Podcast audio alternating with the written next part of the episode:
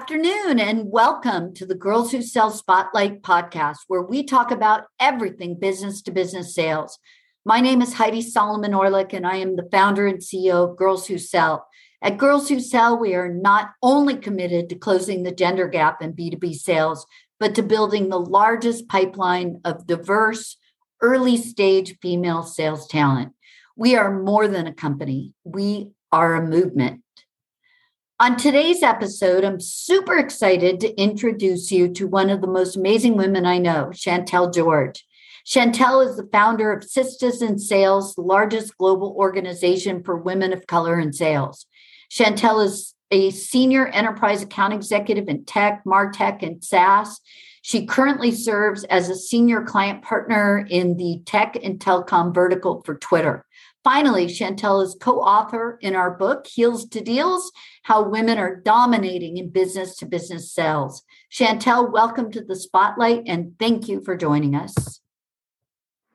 Thank you for having me. Thank you for such a warm welcome and such nice words. I'm really excited to be here with you and to unpack some of the wins for women of color in sales and some of the trials and tribulations. Yeah, that sounds like a, a great place to start. But before we jump into that, because there's a lot of a, lot to unpack there, um, why don't you just tell us a little bit about your background and how you got into sales? Sure. So um, I had the privilege and unique honor of being the daughter of a retired father. And he was on his second life journey by the time I was born and decided to become an entrepreneur full time. He was working for the city for 25 years as a, a, building inspector. And when I came around, he had already had his retirement party and had hung that up and was thinking about buying homes, selling homes, and learning about all that it took to run a business. So I was his first employee. I learned how to write contracts. I learned how to prospect with him, I, you know, got a very interesting um, viewpoint into business. And I just unknowingly attached myself to that. Um, throughout my academic life and career, I often thought I would do other things like become a lawyer or actually dabbled in entertainment and become a theater kid, all of those things. And there was still a void in me that I couldn't quite put my finger on. And um, when I had my first sales job, I still at the time was unsure if it were a career for me long term. But I had become so comfortable in this space that it just one year led to 10. And now here I am. And here you are, and you're influencing so many uh, women in the space and, and the work that you're doing with Sistas in Sales is is so important. So talk to me about um, you know how the organization developed and and you know a little bit about what your goals and mission are for for Sistas in Sales. Sure. So picking up from the story, I'm in a sales role. I still am one foot in, one foot out, you know, um, and it's year one, and and um, I'm one out of a handful of other women of color that exist um, at that job. And as I continue to kind of put my head down and, and make my phone calls and close my business, I look up and a few years have passed. And now I'm one of the only ones left. And I, it's come, kind of felt like an episode of Survivor, you know? um, and that was the turning point for me because at that point I had more experience in this field that I didn't think I was going to be in than I thought. And I'm looking around for mentorship and guidance as to what's next. And the, the point that I'm discussing is that entry to mid level um, slope or ramp, if you will, where that's the really critical point where you need someone to help guide your career and help provide you with mentorship when I didn't find any at the company and I didn't know how to find them externally, because so many networking events were for non saleswomen, there were tons for marketing, tons for HR, tons for communications, but nothing specifically for women in sales. So um, I went to my final marketing con- uh, event And on the taxi back home, I was like, I'm just going to create the space that I'm looking for. Like, I just can't keep trying to find the one salesperson in every networking happy hour after talking to 30 women that do a completely different career than what I'm looking for. Um, and so I had a dinner party and I invited, at the time, I knew three or four um, women of color in sales. And I asked them to bring a friend, and it equated to 10. And that was all that I knew at the time.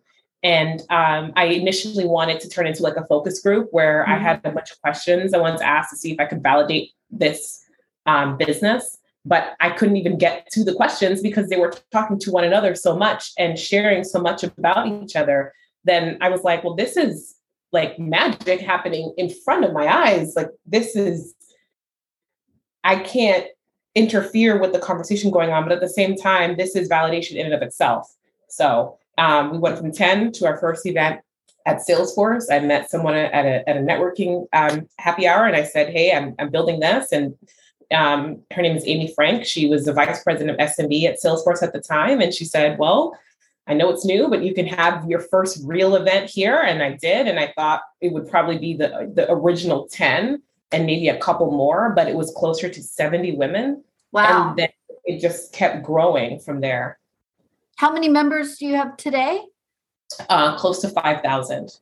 Wow, that is congratulations. That is absolutely incre- incredible. And, I, you know, it's it's so important because representation matter, matters so much, right? And you know, you do, you can't be what you what you can't see. I mean, and so um, especially for younger adults, right? Um, and that's that's the space that Girls Who Sell is actually, you know, kind of focused on right now too, is working with high school and college aged women because it's such a pivotal time in a woman's life, and um, and sales just isn't being presented as a viable career choice at at all. I agree, and you know, there is um specifically for women of color, there's data that proves are some of the fastest growing entrepreneurs. Nielsen put out a report on that a couple years ago.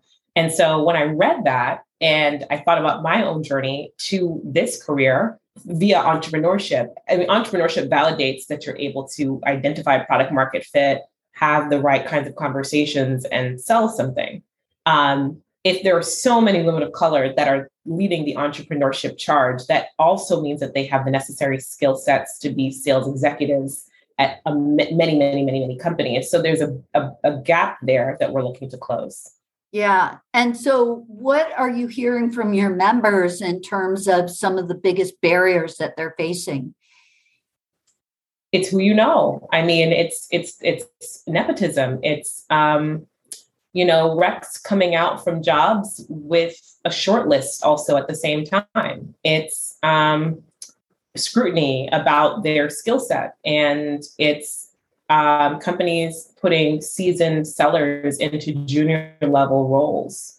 Um, it's all of that. Um, and I think it is the lack of a sounding board will sometimes just break you down mentally. Like if if you're trying to get a job and you've got some sales skills and maybe it's in a different industry and and you have no one to talk to while you're applying endlessly it just it, it turns you off and you yeah. go and find something else to do yeah yeah. And and what are your thoughts about hiring bias in in the workplace? Uh well i mean so it's interesting. Um when we have our conferences we're not uh, we're not a hub for ready to work women of color that'll drop everything and go and work at your company at the at the drop of a dime. We are a network of women of color that have sales skills and are excited about the industry. So that means it's an opportunity for a recruiter or a hiring manager to widen their network, whether or not they've got the right job, whether or not they're the right person. Yeah. Um, if you're following them, if you if you meet someone at my conference and you're following them on LinkedIn, and then you're meeting up with them for coffee, now your network is no longer homogenous. So that actually allows you to be a better recruiter and a better hire, a better hiring manager for someone else. It may not be for that person, but just in general. But what I find is recruiters and networking events will come to diverse conferences and not try to grow their personal network. And so they still hire from the same people and they're still associating themselves with the same groups of people. And that's probably why it's so clogged up right now. Um, if you're open to having friends and colleagues from different cultures, from different backgrounds, then it, you're just more of an inclusive leader altogether and you have less of a hiring bias. But I find that, um, especially with recruiters that are on a timeline to hire, they're less likely to think about their network and less likely to scrutinize who's in their circle. That was very insightful, very, very interesting. Yeah, I mean, I, I, you know, I think one of the areas of frustration um, is that you know you see all these companies out there that are talking about diversity, equity, and inclusion and how it, important it is to their organizations. And yet, when you peel back the onions and you look at their board of directors or, you know, maybe the organizations that they're sponsoring or donating to, or, you know, it just, it, you know, there's a disconnect, right, between um, saying that they're interested in D, E, and I and actually delivering on it. And um, you know, I, I think you know we can work on building the pipeline, but unless we begin to address some of these culture issues, I'm worried that all we're going to be doing is filling in empty buckets because women are not going to stay. Not going to tolerate it, right? So is that is that what something you've seen or is that something that you address i'm addressing it from a different angle so yes that is something that we've seen and um, for our audience it the undercurrent is systemic racism unfortunately mm-hmm. i mean these stru- the structures that we're discussing especially um, let's take tech out of it um, that non-tech businesses that may have been around for hundreds of years there's so much built-in bias in the actual organization that I am not taking on that particular challenge. I'm creating a safe haven for women that have made it in these organizations that can, you know, put up with, unfortunately, what they have to put up with day to day, but can let their hair down when they're with us and find authenticity and sisterhood when they're with us. Um, I hope, I mean, our commitment is that we will touch 30,000 and affect 30,000 women by 2028. That is our commitment. Um, and we hope to approach it from that angle because some yeah. of these institutions are older than than all of us combined. And yeah, it's like pick your battles, right? Like where do you want to fo- where do you want to focus your your attention? Mm-hmm. Yeah. Exactly. And and so to get from where, you know, the the community and not just, you know, Sistas in Sales, but uh, you know, is going to require an effort to begin getting more young women of color into the pipeline, right? I mean, that's it. I mean, you're not going to go from A to Z in what you said 2028 so that's in the next six years you want to go to 30000 um, you know what do you see that colleges and universities can do to um, to do a better job at um, positioning sales as as a career option for for you know women of color? Because i mean un, unless we get you got to grow the the pie, right? Yeah, absolutely. Well, first, I'd like to commend the work that you're doing because I think that's very important work um, that allows organizations like myself and other organizations that tend to attract mid to senior level women to find us um, through your work. Um, secondly, I, you know, um, the colleges themselves need to value sales as a major, bring in executive saleswomen as keynotes. Um, when we go through our keynote process, we are selecting and looking at some of the best sales executives around. And we find that they are not common household names. Um, and we find that to be a problem because if a collegiate um, woman is a collegiate age woman is looking at sales and is not getting exposure to all of the amazing um, sales executives around, then she does not have a North Star until it may be too late. So, how do we tell the stories of these women who have made made it in the industry, and how do we, how do we bring them to college campuses and talk and have them talk to the students directly? Because some of that gap, some of that um, information gap is there. Yeah, I, I agree, and actually, that was really the basis behind the book, right? Heels to Deals um, was, you know, but we were talking about representation earlier, right? What better way uh, for a uh, collegiate age young woman to make a decision about a potential career in sales than to see other women that, you know, um, that look like her um, who are in the top of her field, right? And I think it's so important. Um, uh, and so we were really intentional. I was really intentional, you know, in terms of looking at diversity across so many different um, areas um, so that different voices could be represented, right? And so um, I'm really excited to share those stories. Your story was amazing, by the way. So thank you. Thank you. And I'm excited that this exists because we need to give um, these women a, a spotlight. And I'm so excited for the inspiration that will come out of this. Yeah, I do too. So, what um, advice would you give to, um, you know, a young woman who may be listening to this who may not think that sales is for them or that there's you know a, an opportunity for them to be successful? What advice would you give? Well i think a couple of things. Identify where you feel powerful right now in your life do you feel powerful creating something do you feel powerful evangelizing about something are you so excited to share news or growth with your friends or with your family? Those are all soft skills um, that a sales career will continue to strengthen. I also think do not be discouraged if you're not extroverted.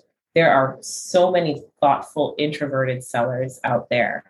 It's more about what gives you excitement and power. And if you feel energy from the from these emotions, then not only will you thrive in sales, which you'll actually really love it um, versus other things.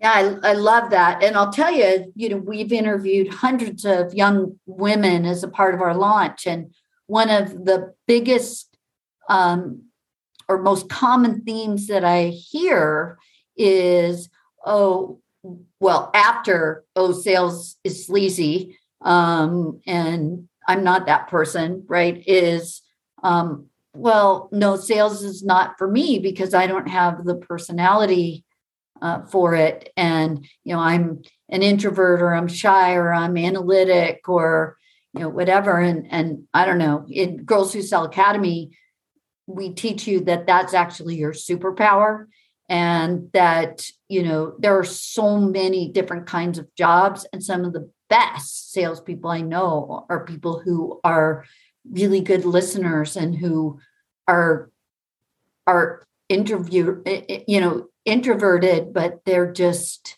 you know they know how to build relationships and i don't know so i'm with you on that one right like i think i think that more education of around that and the kinds of um, career opportunities that are available in sales, there's a place for everybody, don't you think? Oh, absolutely. Uh, with a little bit of self awareness, monitoring how you feel when you do certain things, it'll lead you to it. Yeah, I agree. Chantel, thank you so much for your time today. I know you're incredibly busy. Um, I know you have a, a, great conference coming up in September. So um, this will be released before that. So if you would like to do a quick plug on the conference and how people can get a hold of you, that'd be great. Absolutely. So, um, first and foremost, thank you again for having me on your show. Um, the conference will be in September in New York City September 2022. And we invite allies and women of color to attend. To learn more, you can go to our site at sistasinsales.com and you can email me directly at chantel at sistasinsales.com. Thank you so much. This was really awesome. And I'm so proud of all the work Girls Who Sell is doing as well. Thank you so much, Chantel. I appreciate it. And I'll, you'll definitely see me there in September. Awesome. Can't wait.